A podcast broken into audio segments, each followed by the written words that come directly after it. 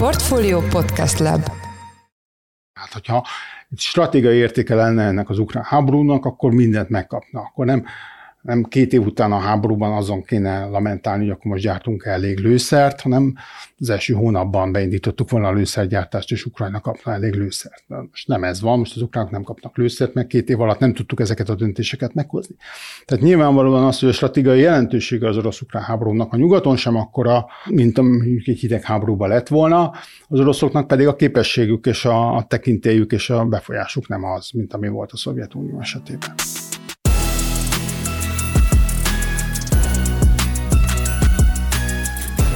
Mindenkit üdvözlünk, ez a Portfolio Checklist december 27-én a mai műsorban, ahogy a két ünnep között, illetve január első hetében nem napi hírelemzéssel foglalkozunk, hanem a év fő folyamataira, főbb történéseire reflektáló interjúkat közlünk.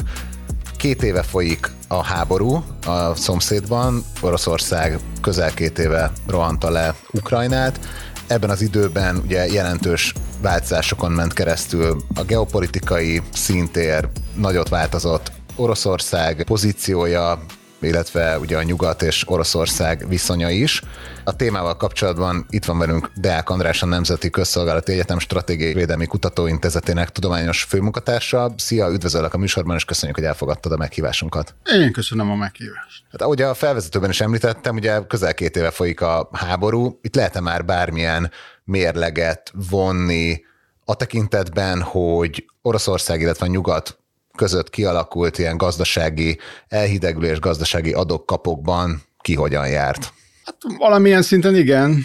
Én továbbra is úgy érzem, hogy a nyugatnak ez nem egy komoly eh, gazdasági teher ez a háború. Tehát az egyetlen olyan elem, ami olyan ijesztő volt, ez az oroszok elzárják Európának a földgázt. Eznek valóban komoly makrogazdasági ára volt tavaly össze, nyár végén. Rosszul néztek ki a dolgok, és aztán talán nem csak én, hanem sok, sok más elemző is meglepődött azon, hogy ezt milyen jól átviszeltük, és hogy múlnak az évek, meg a hónapok, egyre inkább kisebb tehertételt fog ez jelenteni. Nyilván tehát lehet számszerűsíteni bizonyos exportveszteségeket, lehet a földgáz árában egy emelkedést megállapítani, amire én úgy gondolom, hogy ez a korábbi háború előtti 20 dolláros árszintek irányosan alacsonyak voltak, most a duplájánál vagyunk, ez se vészes. Az oroszokat illeti, én ott már csak a méretekből fogadóan is azért látok károkat, nem olyan jellegű veszteségek ezek, amik miatt ne folytathatnák a háborút, tehát hogy azt hiszem azok túlzóak voltak azok a várakozások, hogy az orosz gazdaság összeomlék, nem fogják képviselni az árakat, de hogy is mondjam, úgy fogalmaznék, hogy a, a normálból szűk évek lettek Oroszországban. Mondjuk, ami szemet szúrt, nem régen volt Vladimir Putyinnak a éves évértékelője, nem volt benne gazdasági ajánlat. Tehát nagyon kicsi, apró dolgokat mondott ebben a vonatkozásban. Mégiscsak hát azért jövőre lesz egy elnökválasztás, gondoltam volna, hogy érkezik valami csomag, biztos, hogy fog jönni valami csomag, de ezért nem volt. Tehát, hogy nyilvánvalóan költségvetiség nem olyan jó helyzet, és úgy gazdaságban is azt látom, hogy, hogy ugye el muzsikál az orosz gazdaság, de hát ilyen olajárak mellett ennél sokkal jobbnak kéne lennie, az eredményeknek, és az, hogy vannak szankciók, illetve, hogy egy háborús állapot van, tehát a háborúra is költeniük kell, az alapvetően sérülékenyebbé tette őket. És ez most lehet erről hosszan beszélni, hogy ezek hol jelentkeznek, mennyi, mennyi az annyi, de összességében nem kéne, hogy ilyen rosszul menjen az oroszoknak, hogyha nem lenne ez a háború és ez a szankciós rezsim. Szerinted mi az oka annak, hogy Európa ennyire jól alkalmazkodott? Ez csak egy ilyen általános elemzői tévedés volt, ugye gyakran alul becsülik az elemzők a gazdaságnak a rugalmasságát, vagy csak szerencsénk volt, mert nem volt olyan hideg a tél, tehát hogy te hova rakod ezt a... Én azt hiszem, hogy tehát, hogyha most a földgázról beszélünk, mert arról érdemes beszélni, a többi az már 2014-ben is kiderült a krím és a kelet-ukrajnai szankciók kapcsán, hogy nem számít. Tehát a mondjuk ilyen legerősebb exportarányok, ilyen 3 volt pár EU-s ország tekintetében az orosz exportpiac, most, hogy ebből az lement a felére, ez azért nem számított, mert különben volt egy iszonyú exportnövekedés pont ezekben az országokban más irányban. Tehát, hogy most a földgázról van szó. Szóval a földgázban három dolog volt. Az egyik, hogy volt egy, azért ezek az árak, szerintem ez mondjuk egy piaci hiba volt, hogy ennyire elszabadultak az árak, amit hogy a pánik ennyire rá tudta nyomni a tőzsdei rendszerre a lenyomatát, de ezek valóban fogyasztás csökkentést hoztak. Tehát ez fájdalmas volt, nyilvánvalóan a vegyiparban egy csomó helyen ez kimutatható, azóta se pattant vissza teljes mértékben ezen ágazatok fogyasztása. Tehát én azt gondolom, hogy ez volt az egyik elem, a másik a valóban a szerencse, a viszonylag meleg tél, tehát látjuk idén, hogy azért idén van tél, tavaly nem volt, máshogy alakul a földgázfogyasztás. És hát a harmadik, hogy ha ez mondjuk még három-négy évvel korábban történik, és nem olyan a cseppfolyósított földgázpiacok állapota, mint amilyen volt 22-ben, és itt főleg ugye az amerikai LNG exportnak a beindulását említeném, ami 18-19-ben még nem volt sehol, 22-ben már, 23-ban már itt volt velünk, akkor ennek lehetett volna más lefolyása. Tehát lehet, hogy itt az oroszok mentálisan egy picit lemaradtak ezzel a kísérletükkel, hogy ezeljek a földgázt, és akkor majd jól, tehát, hogy is mondjam, későn lemaradtak a moziról. De ettől függetlenül én, amióta ezt csinálom, a 90-es évek óta, folyamatosan azt hallottam, hogy hát az oroszok nélkül nem lehet. És 22-ben megcsináltuk nélkülük, 23-ban is. Tehát én azt mondanám, hogy egy kicsit úgy, kicsit úgy mentálisan lemaradtunk, volt szerencsénk is, de hát összejött ez a lényeg. Nem kell azon meglepődni, hogy nem hittük el, hogy nem lehet megcsinálni az oroszok nélkül, mert ez, ez volt a mondás 20 évig korábban. És tudsz az oroszok oldaláról néhány olyan példát mondani, ahol már hatnak a szankciók, mert ugye pont azt látjuk, hogy ugye ezt te is mondtad, hogy arra nem elég a gazdasági kár, hogy abba hagyják a háborút, ugye azért ezt már a legelején is a, akár politikai kommunikációban is inkább egy olyan térbe tolták sokan, hogy ez inkább arra szolgálna, hogy ne indítsanak újat, tehát hogy ne azonnal abba hagyják. Pont viszont a GDP csökkenésben ott azért nagyot tévedett, azt gondolom így az elemzői szakma is, illetve a politikusok is ilyen kétszámjegyű visszaesésről is beszéltek. Tehát akkor hol látszik az orosz gazdaságon, hogy azért nem megy olyan jól? Igen, hát a GDP csökkenés az, az mindenképpen el volt mérve, de azért tegyük hozzá, hogy ez 22 tavasza, tehát az első intézkedések legeleje, amikor vannak ilyen 8-10 os beszélések, tehát ez, ez nagyon nem jött be. Hát egy, egy csomó mindent lehet mondani, inkább a probléma inkább a bőség zavara, tehát hogy nagyon sok apró olyan elem van, amit nehéz összerakni egy teljes képé. Tehát ami számszerűsíthető valamennyire, ez a szénhidrogén bevételük, vannak különböző számítások, tehát hogy más nem mondjak, ugye korábban a Brenthez képest az Uralsznak volt egy ilyen 3-5 dolláros spreadje, most van 15 dollár. Tehát hogy azt a bő 10 dollárt, azt nyugodtan a szankciók javára írhatjuk, csak csökkent az exportjuk, nem tudjuk pontosan mennyit. Hogy mi nem tudjuk, az még hagyján, de az OPEC sem tudja, és ez nagyobb probléma. És hát valószínűleg, mivel nem Európába kell hozniuk, ahol az infrastruktúrájuk van dedikálva, hanem Indiába és Kínába, egy valószínűleg a szállítási költségek is magasabbak. Most, hogyha ezt hozzáveszünk a földgázt, akkor egy ilyen, hát nem tudom, hogy mennyire optimista vagy, vagy konzervatív a becslés, de ilyen teljes szénhidrogén bevételüknek az ötöde, ami lenne a háború nélkül, az úgy, az úgy elment. Ezt mondjuk, hogy szankciós háborús hatásként lehet számszerűsíteni. Akkor van egy csomó olyan elem, ami, és ezek főleg a technológiai szankciók, amiket nem tudunk számszerűsíteni, mert ez egy nagyon komplex és műszakilag nagyon fragmentált rendszerben érvényesül. Hát ilyen dolgok vannak, a repülőgép műszaki meghibásodások. Most már látjuk ezeket a statisztikákat, háromszor annyi, mint tavaly. És az egyértelműen azért, mert nem kapnak alkatrészeket. A finomító szektort szoktam még ilyennek mondani, ahol ilyen hatalmas leállások vannak. Nyáron a karbantartási szezon hosszabb volt, mint valaha. De kismillió ilyen, ilyen dolog van, és ez a mezőgazdaságot is érinti, mindig elmondjuk, hogy mekkora agrárhatalom. Igen, a, a nagy homogén árukat tudnak termelni, de mondjuk a húsfeldolgozásban, a, a zöldség egyéb termesztésben millió egy problémájuk van abból, hogy nem kapnak meg nyugati licenszeket, egyebet, vetőmagot, stb. Tehát ez nagyon szertágazó dolog, és nem tudjuk ezt számszerűsíteni. És végül van egy harmadik csomag, ez pedig a háború hatása, nevezetesen az, hogy jövőre a GDP 6%-át fogják a hadseregre költeni, plusz még 2%-ot az erőszakszervezetekre, ez 8%, ez korábban sem volt alacsony, különben az erre költött pénz, hát ezért masszívan több. Tehát nem azt mondom, hogy ez most hajtja a GDP-t, mert egy, egy csomó területen nyilvánvalóan a termelést azt növeli, de ezeknek egy nagy része nem termelő beruházás, ez elég a fronton, és nem épül be, nem befektetés a szónak a, a szószoros értelmében, tehát ez is hiányozni fog a gazdaságból. Tehát, hogyha ezeket úgy mind összesöpörjük, akkor ez egy, ez egy nagyon kemény hatás, ami persze finanszírozható akkor, amikor mondjuk az olajár magas, a rubel gyengül, stb. Tehát ugye az orosz gazdaságnak ezek a klasszikus kockázati faktorai, a gyenge olajár, jelen pillanatban éppen az erősödő rubel, vagy legalábbis nem gyengülő rubel, ugye a, a növekvő kiadások a hadiparban, ezek mind-mind-mind egyszerre jelentkeznek így az év vége fele. Ez így elég rossz csillagzathoz kell, hogy mondjam, a jövőre nézve. És mennyire orvosolhatja az oroszok ilyen technológiai problémáit, illetve a modernebb nyugati eszközöktől, szolgáltatásoktól való elzártságukat az, hogy nyár óta látjuk, hogy a nyugat és Oroszország néhány szomszédjának a kereskedelmi kapcsolata az szinte virágzik, és hogyha nem gondoljuk azt, hogy mondjuk a különböző isztánok vagy Grúziának a hirtelen, nem tudom, több mikrocsipre, meg csomó mindenre van szüksége, akkor feltételezhetjük, hogy ezek valahogy azért Oroszországba jutnak el, tehát hogy ez, a, ez az útvonal, ez mennyire oldhatja meg az ilyen problémáikat? Természetes, tehát hogy Enélkül nagyon nehéz lenne, és ez egy természetes folyamat. Mindig elmondom, hogy itt, itt külön kell választani bizonyos technológiai szegmenseket. Olyan technológiai szegmensek, amelyek nem túl szofisztikáltak, készáruként érkeznek, adott esetben nem kell hozzájuk sok minden, tehát tudom én a, a drónokba való alkatrész, itt pár tízezer, százezer alkatrészről beszélünk, ezek behozhatók.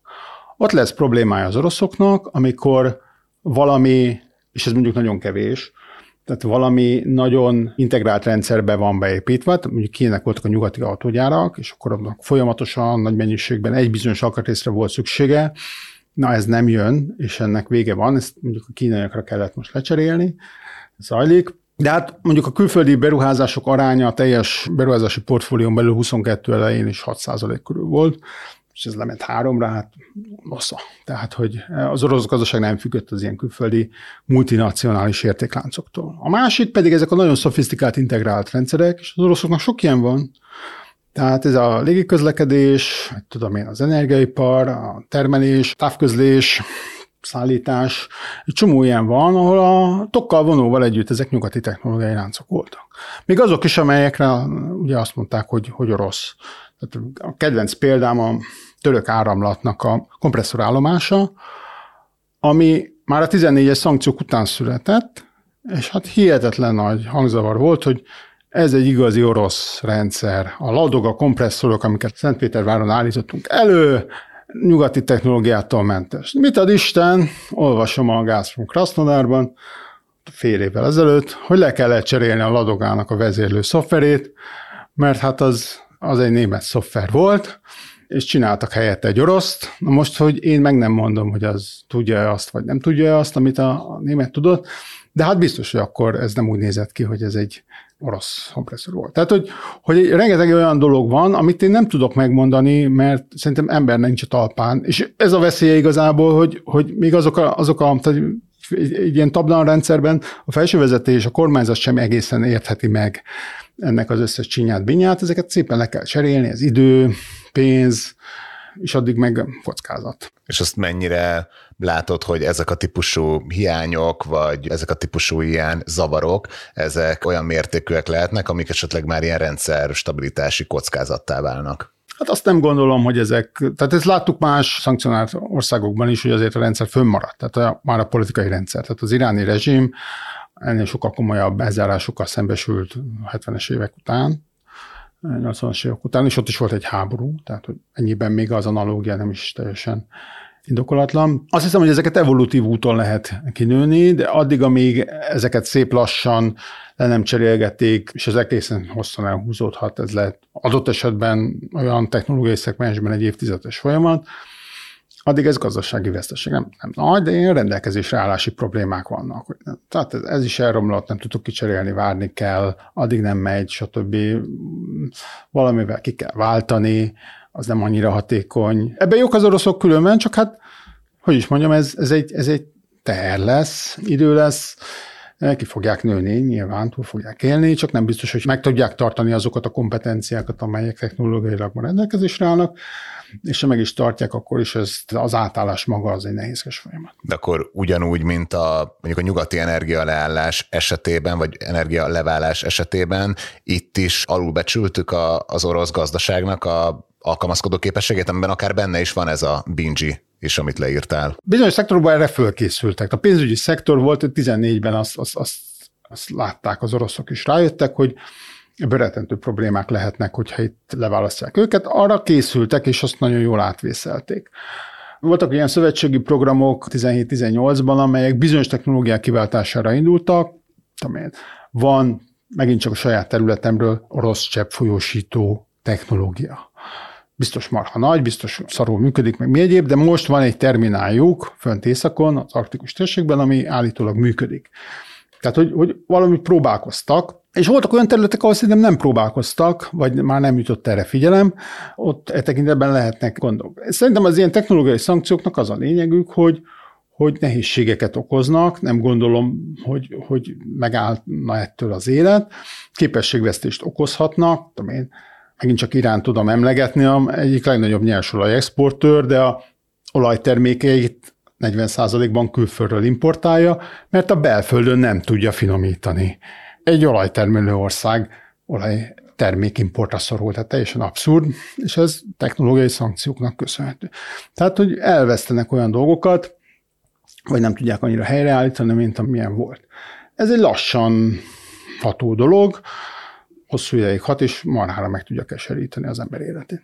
Ugye egyik oldalról látjuk a szankciós rezsimet, amivel a nyugat veszi célba Oroszországot, másik oldalról korábban ugye Oroszország próbálkozott egy gázfegyverrel, amiről most úgy fogalmaztál, hogy lehet, hogy kicsit átaludták a filmet, vagy valami ilyesmi hasonlatot használtál, viszont mára azt kijelenthetjük, hogy gyakorlatilag ezekkel a hatásokkal egy kicsit hatástalanították egymásnak a, a fegyvereit, tehát hogy az orosz gazdaság is elindult egy másik irányba, bilááltunk az orosz gázról, tehát hogy, hogy, hogy, hogy mindenkinek a tarsajában lévő ilyen csipek értéküket vesztették? Így van. Tehát ezért is szoktam azt mondani, hogy ez tulajdonképpen egy szétválás volt, egy, egy külön költözés, a két fél számára valamennyire fájdalmas, talán az egyiknek kevésbé, a másiknak jobban, de ez lezárult. Tehát, hogy innentől kezdve ezek a már meghozott intézkedések vannak, ezek nem szűnnek meg hatni, vagy nem hatni, de nagyon új intézkedéseket nem tudunk hozni egymás ellen, mert már nincs kapcsolat. Tehát ahhoz, hogy szankciókat alkalmazzunk, kell valamiféle kapcsolódás, ez ma nincs, innentől kezdve nagyon nehéz bárhogy oda csapni. Tehát ugye a 10-11-es, 12-es szankciós csomagok azok már ilyen technikai csomagok, bizonyos kiskapukat zárnak be, finom hangolnak, de nem hoznak nagy új intézkedéseket, mert már nem nagyon van mit.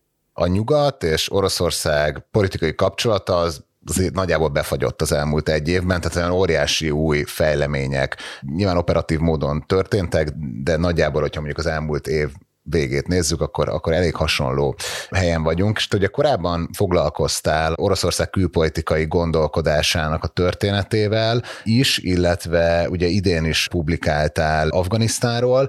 Itt mennyire látjuk azt, hogy Oroszország nemzetközi pozíciója más relációban, változóban van tehát hogy nem a nyugat felé, hanem más térségek felé? Azt látom, hogy most úgy Oroszország talán túlzás, bár hát lehet, hogy lehet már e, ilyen latorállamnak nevezni. Tehát akinek végülis a fő origója jelen pillanatban a külpolitikai tevékenységének ez a nyugattal való valamilyen szintű szembenállás, és ennek rendel alá mindent. Ez szerintem még 22 előtt se volt így. És hát innen jönnek ilyen szövetségesek, hogy Észak-Korea, meg, meg Irán, kicsit ilyen felforgató tevékenységeket folytat, legalábbis a Balkánon mindenképp, amit is meg lehet érteni.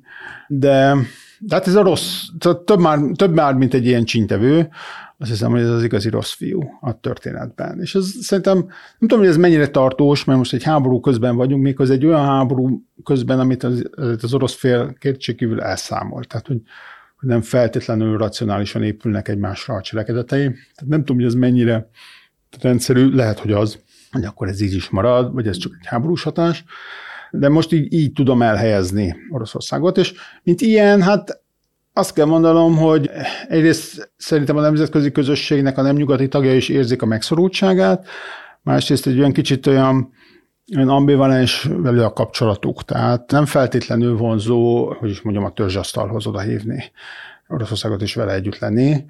Tehát egy pici távolságtartás látok India, Kína esetében is. Van persze haszonszerzés, meg nincs tőle való teljes lezárkózás, de azért nehezen befogadható partner. És hát ugye a posztszovjet térségben, ami 30 éven keresztül pedig a minden külpolitikai stratégiában azzal kezdődött a, az orosz külpolitikai stratégia, hát a posztszovjet térség az nekünk a legfontosabb, ott katasztrofálisak a következmények, tehát az, hogy megtámadod egy szomszédot, és ott egy hódító háborút folytatsz, ez nem lehet vonzó senkinek sem a térségben.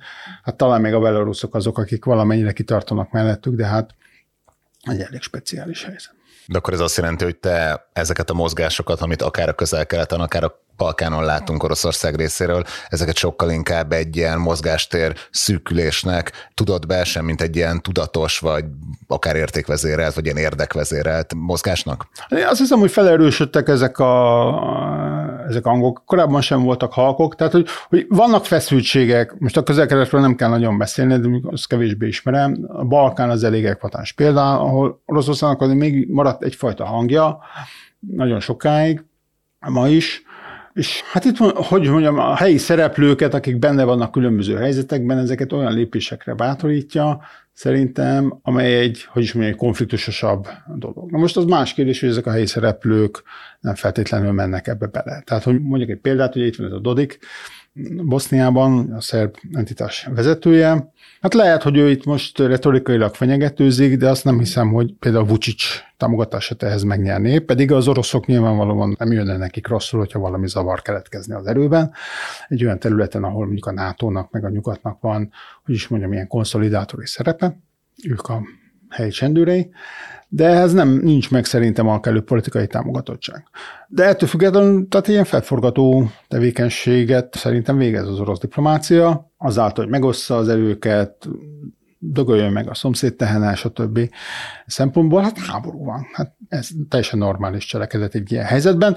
Az a kérdés, hogy ha valaha ennek a háborúnak egyáltalán vége lesz, akkor Oroszország megpróbál-e valahogy konszolidálni vagy melyik Oroszország próbál megkonszolidálni, vagy ez lesz az új norma. Tehát Oroszország most már így fog viselkedni mindvégig. Erről szeretnék kicsit beszélni, és akkor terünk vissza ilyen gazdasági vonalra, hogy egyfelől azt látjuk, hogy van egy szétválás a nyugat és Oroszország között. Másik oldalról ugye sokan beszélnek arról, hogy kialakulhat egyfajta ellenblokk a, nyugat ellen, amit Oroszország, Kína, más országokról is beszélnek, de pont ez a típusú ilyen, azt nem mondom, hogy félelem Oroszországtól, de hogy ilyen távolságtartás, amiről most beszéltél, ez, ez mennyire lehet akadálya annak, hogy az az oldal blokkosodjon?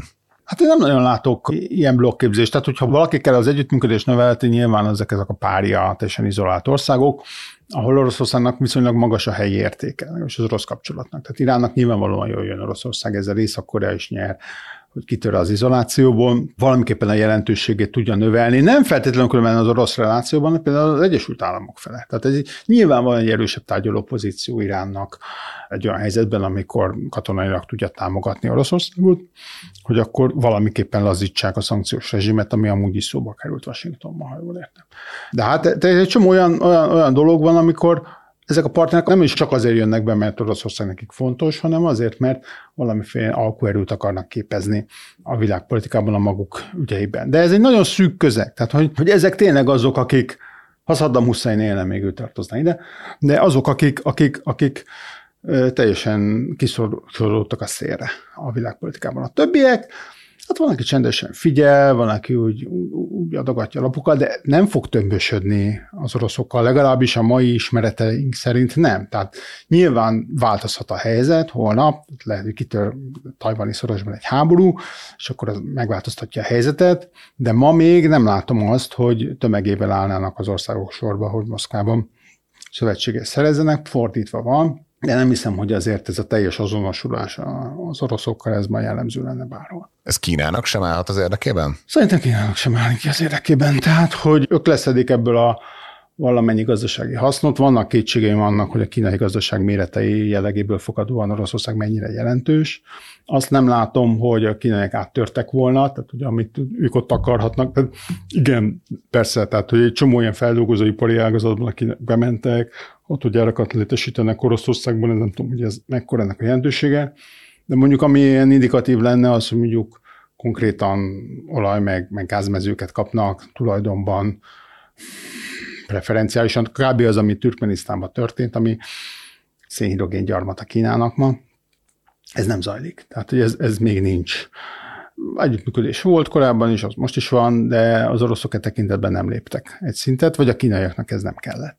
Jó kérdés. Nem gondolom azt, hogy itt valamiféle minőségi nagy változás történt volna a pozitív oldal fele, tehát hogy szorosabb lett volna ez az együttműködés ma, mint volt két évvel ezelőtt. Yeah, nagyon nehéz túllátni a háborún, de hogyha egy Oroszország nemzetközi pozícióját vizsgáljuk, akkor minden ilyen racionális trackről úgy néz ki, mintha letért volna. Szóval milyen gazdasági vízió, vagy milyen nemzetközi pozícióbeli vízió van most Oroszország előtt? A gazdasági vízió szerintem nincs. Tehát a putyini rezsim én azt hiszem, hogy a kezetektől fogva, tehát itt meg 2000-es évek elejétől fogva is nem volt ennyire látványos, de szuverenitási kérdések mentén politizált és legitimált. Most nem feltétlenül volt ez kizárólagos, tehát 2008-ig nagyon jól ment a szekér, tehát ott, ott megkétszerezték a GDP 10 év alatt, tehát ott volt egy jóléti legitimáció is, de azért itt egy olyan társaságról van szó, akik szerintem nem akartak, hogyha nem lett volna egy mély krízise Oroszországnak, soha nem kerültek volna hatalomra. Tehát ők egy olyan helyzetbe léptek elő, tulajdonképpen ilyen, ilyen állami bürokraták voltak, akik az állam meg Oroszország megmentésének jelszavával jöttek elő egy krízis helyzetben, az aktiválta őket, hogy, hogy egy olyan helyzet volt, amikor tényleg szétlopták az országot, a presztis a romokban, és akkor előléptek az erőszakszervezeti hátterükkel, és ezt megcsinálták. Mindvégig nagyon szűk maradt ennek a bázisa. Tehát nincs egy olyan konkrét társadalmi csoport, amire azt mondhatjuk, hogy na, a putyini rezsim ennek a támogatását bírja, és az ő érdekükben cselekszik, mert valahogy úgy érzik, ne, nem is nagyon van kivel különben ilyen szövetséget kötni, de mindenkiben ellenséget látnak. Tehát úgy érzik, hogy kompromitálná az eredeti programot, és hát 12 után, 14 után meg végképp szerintem azt látták, hogy a szuverenitási kérdések azok, amelyek mentén politizálni kell. Sőt, ugye ezt a viszonylag szűk társadalmi bázis, tehát az elitben is pár száz emberről beszélünk, ezt is ennek a, hogy is mondjam, a, a népszerűségét ezeken a kérdéseken keresztül lehet megszerezni. Tehát a 14-es krimi annexió hatalmas siker volt, egy szuverenitási téma volt, nagyhatalmi program volt, belül népszerű volt, minden szempontból, ami számít, ez egy nagy siker volt. Na most én ebből a helyzetből nem nagyon látom a kiutat.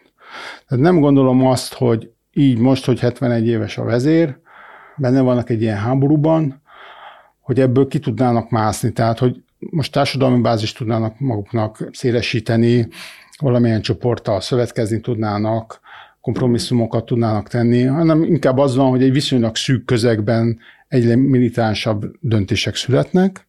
Kicsit hasonló ahhoz a helyzet, ami szerintem a második világháború előtti Japánban volt, tehát ez egy nagyon szép reform fejlődésként a nemzeti méltóság helyreállítása indult, gazdasági modernizációs program volt, és aztán belesüppett egy olyan háborúban, hogy, hogy elrepültek Hawaii-ra. Pedig tudták, hogy majdnem biztos, hogy el fogják veszteni, de mégis úgy értékelték, hogy nem, nem tudják nem megtenni.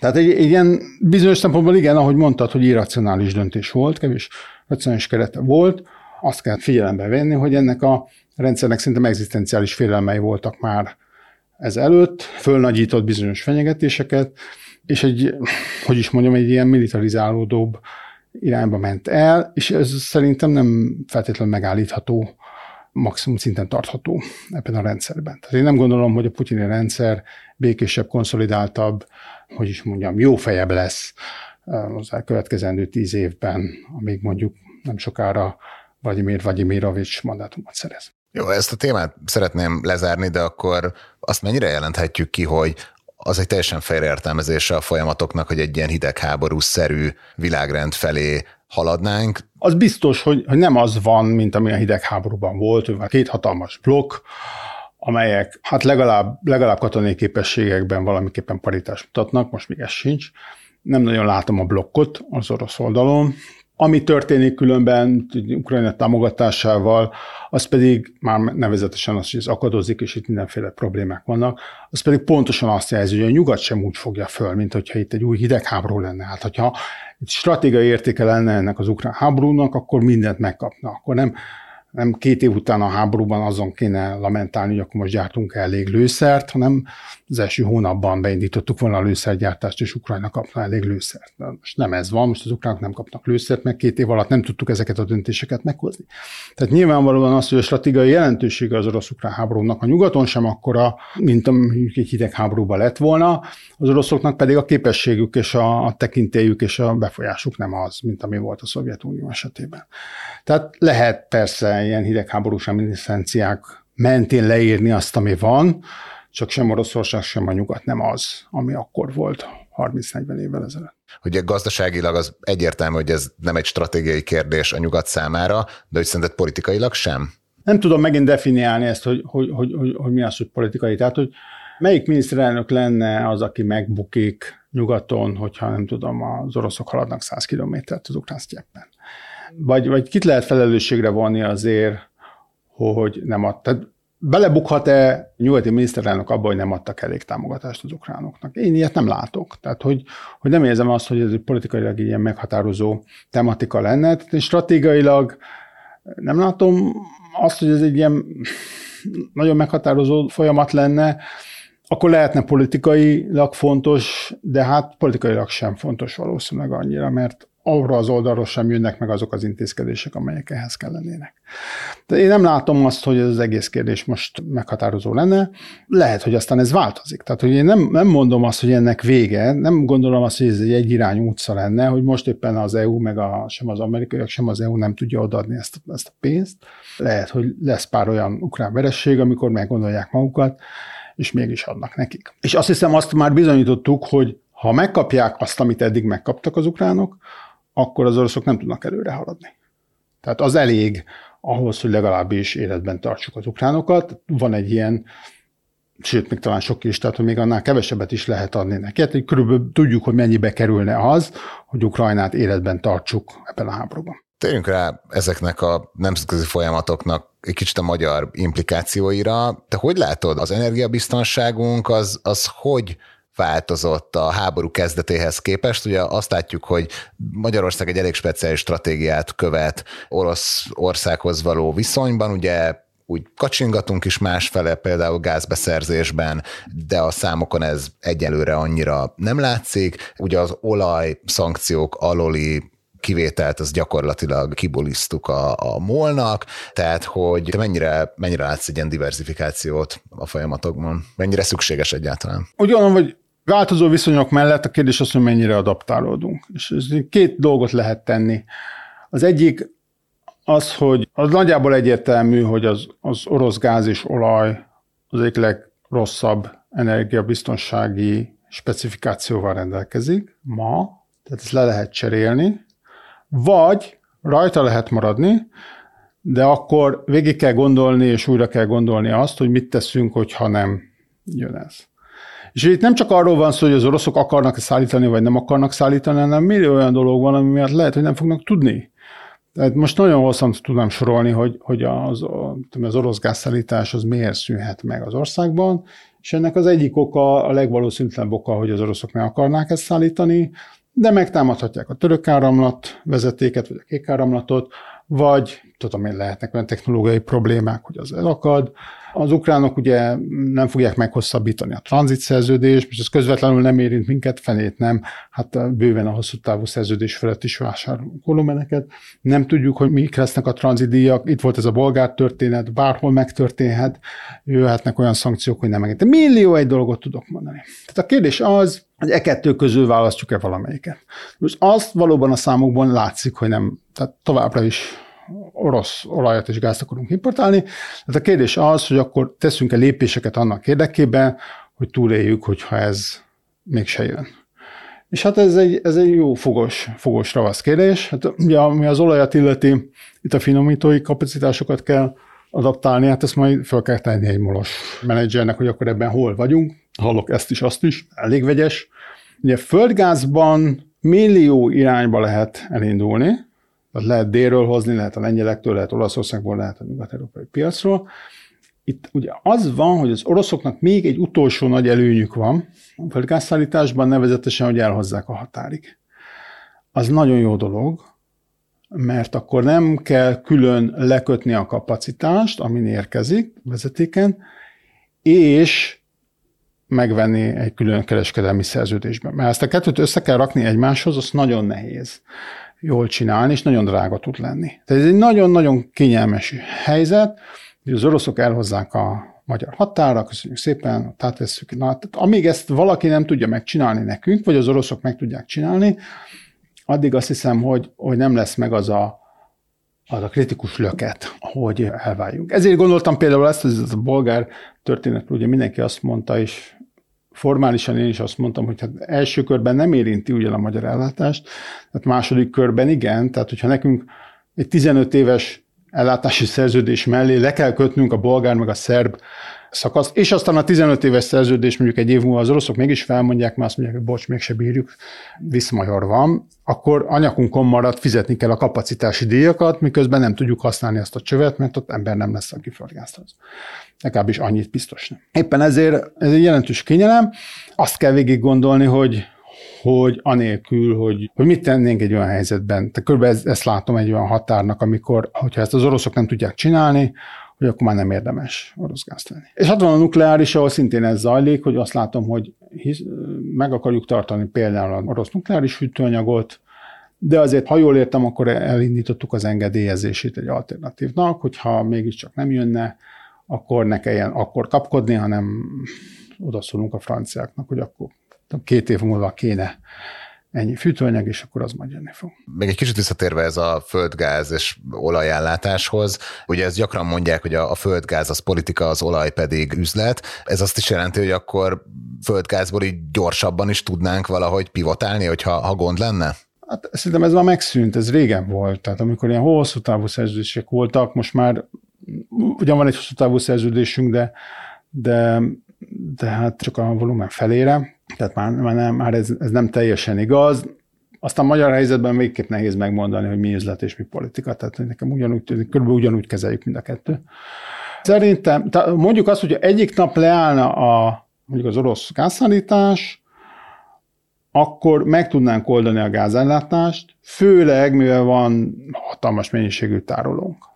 Csak nem lenne túl olcsó, kapkodva rohanvást spotpiacon hirtelen ezt megcsinálni. Ugye az a nehézség, hogy egy ekkora volument, amikor már mondjuk az import volumenünk fele le van kötve egy hosszú távú szerződésbe, nagyon, sőt, annál, annál is több, mert vannak ilyen, még egy milliárd köbméterünk van ugye Horvátországból ilyen különböző időtartamokra. Emellé beéleszteni még egy hosszú távú lekötés nagyon nehéz. Nem is értem, hogy kinek kéne, hisz ez már nem az MVM. Tehát, hogy nagyon, nagyon nehéz emellé beaplikálni valami, valami újat. Éppen ezért nagyon nehéz fölkészülni egy ilyen helyzetre, mert nem tudsz, nem az van, hogy akkor, ha mondjuk ez a szerződés két év múlva kipörög, a bolgároknál van egy három éves szerződés, aztán majd lesz valami, vagy a szerbeknél, hanem, hanem most ezzel történelmi időtávon számolni kell, és nagyon nehéz apró lépésekben haladni.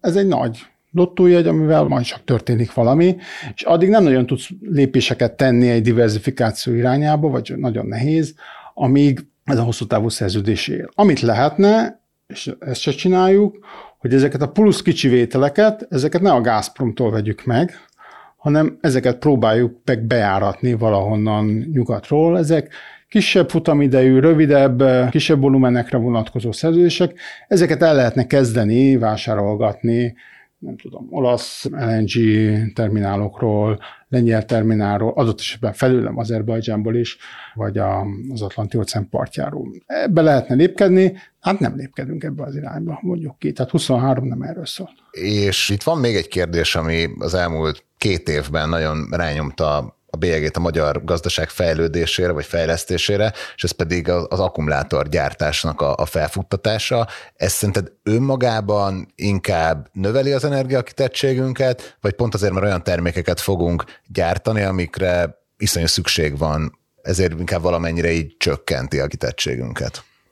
Egyfelől azt el lehet mondani, hogy hogy nyilvánvalóan a magyar felhasználást növelni fogja. Nem tudjuk mennyire, egyrészt azért, mert nincsenek erre konkrét számítások, másrészt nem tudjuk, hogy pontosan milyen lesz az akkumulátor technológia akkor, amikor ezt majd beszerzik. Tehát ez egy folyamatosan változó célpont lesz. Na, de hát egy integrált áram- és gázpiacon vagyunk Európában, tehát hogy ezt be lehet szerezni Európából is. Nem feltétlenül látom indokoltnak e tekintetben ezt a feltétlenül az orosz gázhoz kötni. Jó, hát az eddigiek arra utalnak, hogy ragaszkodunk az orosz gázhoz, de másfelől pedig lehet ezt máshonnan is behozni. Az áram az meg végképp olyan, hogy ez nem Oroszországban jön. Ez egyik. A másik pedig, hát nem tudom, hogy ennek lesz-e hazai akkumulátorpiacra vonatkozó hatása. Automatikusan nem. Azt mondanám, hogy ezek multinacionális láncokba fognak integrálódni, és valószínűleg különben saját maguknak, én úgy tudom, hogy a nagyobb akkumulátorgyárak létre fogják hozni a saját akkumulátorparkjukat, tehát hogy saját maguknak ők tárolni fognak energiát, hogy ebből lesz-e valamilyen származékos haszna a magyar villamosenergia rendszernek, azt nem tudom. Érdemes lenne szerintem. Tehát ha valamiről van értelme beszélgetni, és valami plusz hozzáadott értéke lehet ennek, hogy akkor ne másfél gigawattóra akkumulátorkapacitás legyen Magyarországon 27-ben, hanem legyen három vagy négy. Mert ez egy szükséglet, ezt mindenképpen meg kell tenni, ez egy hiányzó láncszeme a mai villamosenergia rendszereknek. Ez, ez a tárolás? Ez tárolás, ez tárolás, ez tárolás, és ha már itt van állítólag 200 gigawattórányi éves akkumulátor kapacitás, akkor abból csúranyon csöppönjen valamennyi stacionárius tárolóegység Magyarországon. Tehát ez szerintem ez, én nem is feltétlenül, hogy is mondjam, adóbefizetés meg ilyeneket kérnék tőlük, hanem hogy ebben valamiképpen segítsenek. Nem tudom, hogy ezt hogy lehet kivitelezni, lehet, hogy vannak olyan selejtes akkumulátorok, amiket odaadhatnának valamilyen cégnek, ami tárol. Tehát valahogy, valahogy a fű alatt ebben meg lehetne egyezni. Nem tudom, hogy ilyen van. De ez mit jelent, hogy selejtes akkumulátort? Viszonylag magas a selejt arány. Tehát, hogyha ugye azt hiszem, hogy ilyen 3-5 százalékos selejtes akkumulátor arányal dolgoznak, és 200 gigawattórában ugye a 3 százalék, ha jól számolok, az az 6 gigawattúra. Most nem tudom, hogy ebben mi a selej, tehát hogy lehet olyan, ami effektíven nem működőképes és tűzveszélyes, de általában az, a selejt az, aminek mondjuk 80% a teljesítménye csak. Na most az tökéletes, egy, ha nem egy autóba tesszük, hanem betesszük egy, tudom én, egy, egy, egy ilyen tároló parkba, ahol ott van, és még tíz évet tárolgatja nekünk az áramot. Hatalmas előnyt jelent ez napelemben, szélenergiában, mindenben, ez egy működőképes dolog lehet. Nem tudom, hogy vannak ilyen iparpolitikai beszélgetések a háttérben. Még két témám lenne. Az egyik az az, hogy Paks és a zöld energia az mennyire tudná megoldani középtávon a problémáinkat, mennyire tudná ezt az olaj-gáz kitettségünket csökkenteni? Ha jól értem, akkor a, ugye a mai, melyik paks? Ez is egy kérdés. Ha jól értem, a mai EU-s taxonómia mellett a nukleáris az végül is nem karbon energia, tehát hogy nagyjából bizonyos szempontból ugyanabba az elbírálás alá esik, mint a zöld. Nem merek számokat mondani, de hogyha mindent megcsinálunk energiahatékonyságban, és amit nem kell, azt nem elektrifikálunk, hanem megoldunk a nélkül, mint tudom, geotermiával, ezzel, azzal, amazzal, Nekem még akkor se jött ki ez a dolog, úgyhogy csak zöld energiával és tárolókkal. Tehát valamennyi nukleáris kell, azon lehet lamentálni, hogy azt lehet képzelni, hogyha ilyen nagyon masszív tárolói kapacitásokat építünk fel, hogy, hogy tényleg csak úgynevezett szezonális jelleggel kellenek nagy erőművek a rendszerbe. Tehát tudom én, a nyarakat, főleg, hogyha minden nap süt a nap, megfúj a szél, akkor lehet, hogy be tudunk tárolni annyit, hogy az éjszakákat, a napos meg a hetes rendszereket azt megcsináljuk, valamikor a 2050-es években. De télen nincs, ez nem adott. És mivel ugye a fűtési rendszerinket is elektrifikálni akarjuk, iszonyatható fogyasztásunk lesz télen, pont akkor, amikor nem süt a nap és ezt a szél nem fogja tudni egyedül megcsinálni, a tárolói rendszerek nem fogják tudni megcsinálni, a hidrogénnel nem tudom, hogy mi lesz, vagy nem lesz. Tehát, hogy vagy akkor lesz egy olyan nukleáris erőművünk, amit bekapcsolunk télen, vagy működik általában, vagy akkor kis mennyiségű gázt ráengedünk a rendszerre. Tehát, hogy én ezt látom. Máshogy nekem nem jön ki ez a számítás, legalábbis a belátható technológiai Matrix mellett, és ez is egy csomó ilyen megengedő feltételezést tartalmaz. Tényleg mindent megcsinálunk, ami házi feladat, Európában, de sehol nem jön ki. Tehát, hogy nem, nem csak Magyarországon, hanem, hanem nem. Tehát valami nagy erőművi áramtermelés kell, és hát ez lehet nukleáris is. Tehát lehet, hogy is mondjam, sokkal kisebb a feladvány, ha egy létező nukleáris technológiát beengedünk a rendszerbe, és ezzel tulajdonképpen a zöld energiának és a tárolási technológiáknak adunk még plusz 20 évet arra, hogy felföljeljék olyan szintre, hogy aztán azt kiváltsuk. Tehát, hogy mondjuk a, a lengyelek azzal, hogy mondjuk mostani nagy szénkomponensüket nukleárisra akarják cserélni, hát aztán majd meglátjuk, hogy ez megtörténik-e, ezzel a biztonságosabb utat választották. A felelősebb utat választották a klímavédelem területén, mert rizikósabb azt mondani, hogy én majd megcsinálom nukleáris nélkül. Mert ha nem sikerül, akkor abból földgáz lesz. A németek, akik kivették a nukleáris komponenst, a mérlegükből ők egy, szerintem egy kockázatosabb utat választottak, gyűjtöttek egy gyertyát, hogy majd a, a szél, meg a, a napenergia, meg az összes többi, az majd fölfejlődik olyan szintre, és majd az iparban is tudjuk olyan mennyiségben alkalmazni. Mondhatnám azt, hogy a klímavédelem egy felelőtlenebb útja, de hát nyilván a politikai kondíciók ilyenek voltak. Tehát, hogy is mondjam, én a nukleáris utat azt a felelősebb, kisebb kockázatvállalás útjának tartom, még akkor is, hogyha nem vagyok a nukleárisnak egy nagy híve, és úgy gondolom, hogy, hogy még akár, igen, tehát 2060-70-ben ezeket le tudjuk szerelni, hogyha úgy látjuk, hogy, hogy meg tudjuk nélkül csinálni. Ugye most nagyon elmentünk ilyen közép meg hosszú távra, hogyha kifejezetten, ugye hamarosan itt van 2024, a, a jövő évet nézzük, akkor vannak-e olyan folyamatok vagy szempontok, amik kifejezetten nyugtalanítanak téged a magyar energiaellátás szempontjából? Mi az, amire a legjobban oda kell figyelni? Ami engem továbbra is érdekel, az továbbra is az orosz-ukrán háború és ennek a szénhidrogén szállításra gyakorolt hatásai. Azt hiszem, hogy ahogy múlik az idő, egyre kevésbé mondhatjuk azt, hogy, hogy de ez ám velünk. Tehát, hogy általában a háborúra igaz. Tehát 22. februárja óta tart ez a háború, tudjuk a feltétel rendszerét, bármi történik, egyre kevésbé hivatkozhatunk arra, hogy de hát ez, ez egy váratlan dolog volt. A felelősségünk a következmények kezelését illetően egyre erősebb, és a 24-es év már szerintem erről szól. Tehát, hogy 24-ben már nem lehet azt mondani, hogy, hogy bocsánat, ezt nem tudtuk. És ez vonatkozik nyilván a, hogy is mondjam, hogyha az uniós politika hoz valami döntést ebben az ügyben, vagy az ukránok hoznak egy döntést ebben az ügyben, nem mondhatjuk azt, hogy milyen eljárás. Ezért ezeknek a döntéseknek a valószínűsége szerintem nő. Egyre kevesebb országot érint, és egyre kevésbé lehet panaszkodni.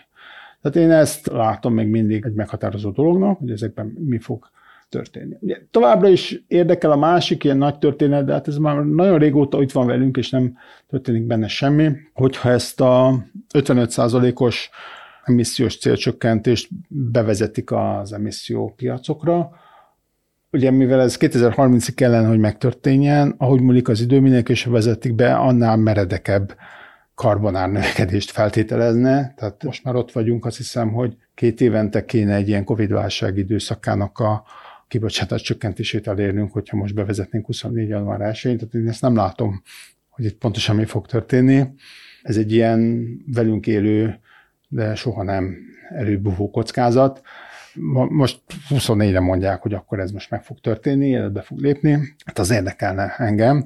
És ezt ugye elfelejtettük, hogy azért szépen a karbonárak a korábbi 20 eurós árukról most, most 70 euró környékén vannak, tehát, hogy már így is, így is volt egy ilyen nagyon szép növekedés, és ez egy egészen merejek robbanásba válthat át ebben az esetben. Ez valamikor várható így a következő években, hogy ez bekövetkezik. Szerintem ez lesz a másik olyan történet, ami úgy, úgy megmozgatja a, a piacot. A többi az, hát reméljük kop-kop-kop, hogy, hogy nem lesz más, ami ilyen nagy hatású egyszerű esemény. A többi az meg megy a maga útján, azt hiszem, ahogy eddig is ment. Akkor tulajdonképpen ilyen szabályozó és ESG, ami megint csak szabályozó? Igen, hát, hát akkor ez nem csak szabályozás, tehát a, Ugye az akkumulátor gyárak kapcsán volt ez, hogy mivel a, az ESG szempontokat behozták az autógyártók, ez egy multinacionális cég szuverén döntése volt, hogy már pedig csak zöld energiából, vagy legalábbis karbonmentes energiából ezt tessék megoldani. Innentől kezdve végig húzzák az egész értékláncon, tehát az akkumulátorgyáraknak is formálisan karbonmentes energiát kell majd használniuk. Tehát ők ezt igénylik, a, a kínaiak is azt mondták, hogy ők ezt kérik. Na most, amíg a nukleáris ebben benne van, addig lehet ügyeskedni, tehát hogy addig lehet, hogy ez megoldható, anélkül meg nagyon nehéz lesz megoldani ezt a dolgot. Tehát, hogy ez a szabályozók nélkül is jön be, és ehhez alkalmazkodni kell a magyar energiapolitikának, és nem tudom, hogy ez Ugye, amikor ez fölmerült ez a kérdés, akkor adtunk nekik pénzt, hogy akkor ezt oldjátok meg, de hát ez nem egy pénzkérdés feltétlenül, hát ez, ehhez, ehhez kapacitást kell teremteni, csomó minden olyan feltételrendszer kell, amit meg kell oldani. Hát ez egy nagyon komplex feladat. Ez nem csak a szabályozónak a feladata, hanem egy cégeknek egy csomó mindent le kell tenniük az asztalra. Tehát, hogy ez már rég túlnőtt szerintem azon, hogy, hogy majd akkor a szabályozó majd dönt valamit, és akkor annak megfelelően cselekszünk, hanem azt hiszem, hogy már ilyen autonóm logika, ami érvényesül, és az, hát ez, ez önmagában eléggé, eléggé megmozgatja, dinamizálja a piacot, nem beszélve arról, hogy még jönnek ilyen geopolitikai viharok is a magyar piacra. Nagyon szépen köszönjük, hogy itt voltál a mai műsorban, és tudtunk beszélni egy Oroszország gazdaságáról, Nyugat-Oroszország relációról, illetve a második felében az interjúnak az energiapiacról is. A mai adásban Deák András, a Nemzeti Közszolgálat Egyetem Stratégiai Védelmi Kutatóintézetének tudományos főmunkatársa volt a vendégünk. Köszönjük szépen, hogy itt voltál, és jó ünnepeket, boldog új évet kívánok! Hasonlókat a hallgatóknak is! Ez volt a Portfolio Checklist december 27-i adás, amelyben Deák András volt a vendégünk. A két ünnep között és 2024 első hetében nem napi hírelemző adások kerülnek fel a podcast csatornánkra, hanem olyan interjúk, melyekben a főbb gazdasági geopolitikai folyamatokat értékeljük. Holnap, azaz december 28-án jön Szabó László, a Hold alapkezelő felügyelő bizottsági elnöke, akivel a globális makro- és tőkepiaci folyamatokat tekintjük át, az évet pedig december 29-én Madár Istvánnal, a portfólió vezető makrogazdasági elemzőjével zárjuk. Ebben az adásban természetesen a hazai makropályát, a magyar gazdaság helyzetét értékeljük. A 2024-es év első hetében jövünk még négy hosszabb, áttekintő jellegű interjúval, de ezekről később adunk további információt. A mai adást december 18-án rögzítettük, a műsor elkészítésében részt vett Bánhidi Bálint, a szerkesztő pedig én Forrás Dávid voltam. Új adással december 28-án jelentkezünk, addig is ajánljuk az első Yard karácsonykor megjelent új műsorát, melyben az ismert rádiós műsorvezető, sorozatvállalkozó Villám Géza karrierútját dolgoztuk fel. Ez az adás nem itt, hanem az első Yard című podcast csatornán található meg. Hamarosan tehát érkezünk a checklist további évértékelő kitekintő műsoraival. Addig is minden jót kívánunk, sziasztok!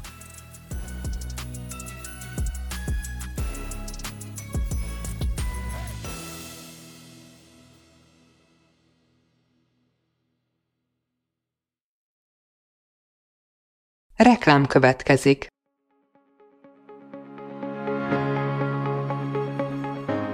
Raúl Müller Lajos vagyok, az Agrárszektor főszerkesztője. Májusban két tematikus konferenciát is rendezünk Kecskeméten az agrofood szektor szereplőinek. A május 22-én tartandó Portfolio Agrofood 2024 konferencia az élelmiszeripari vállalkozások, beszállítóik, a szolgáltató cégek és a kereskedők számára nyújt egyedi betekintést az aktuális trendekbe. A május 23-án megrendezendő Agrofuture konferencia pedig egyedülálló módon tematikus formában foglalja össze a hazai agrárgazdaság fenntarthatósági követelményeit és innovációs lehetőségeit.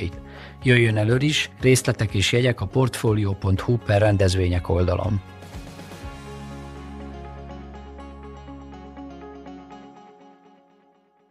Reklámot hallottak.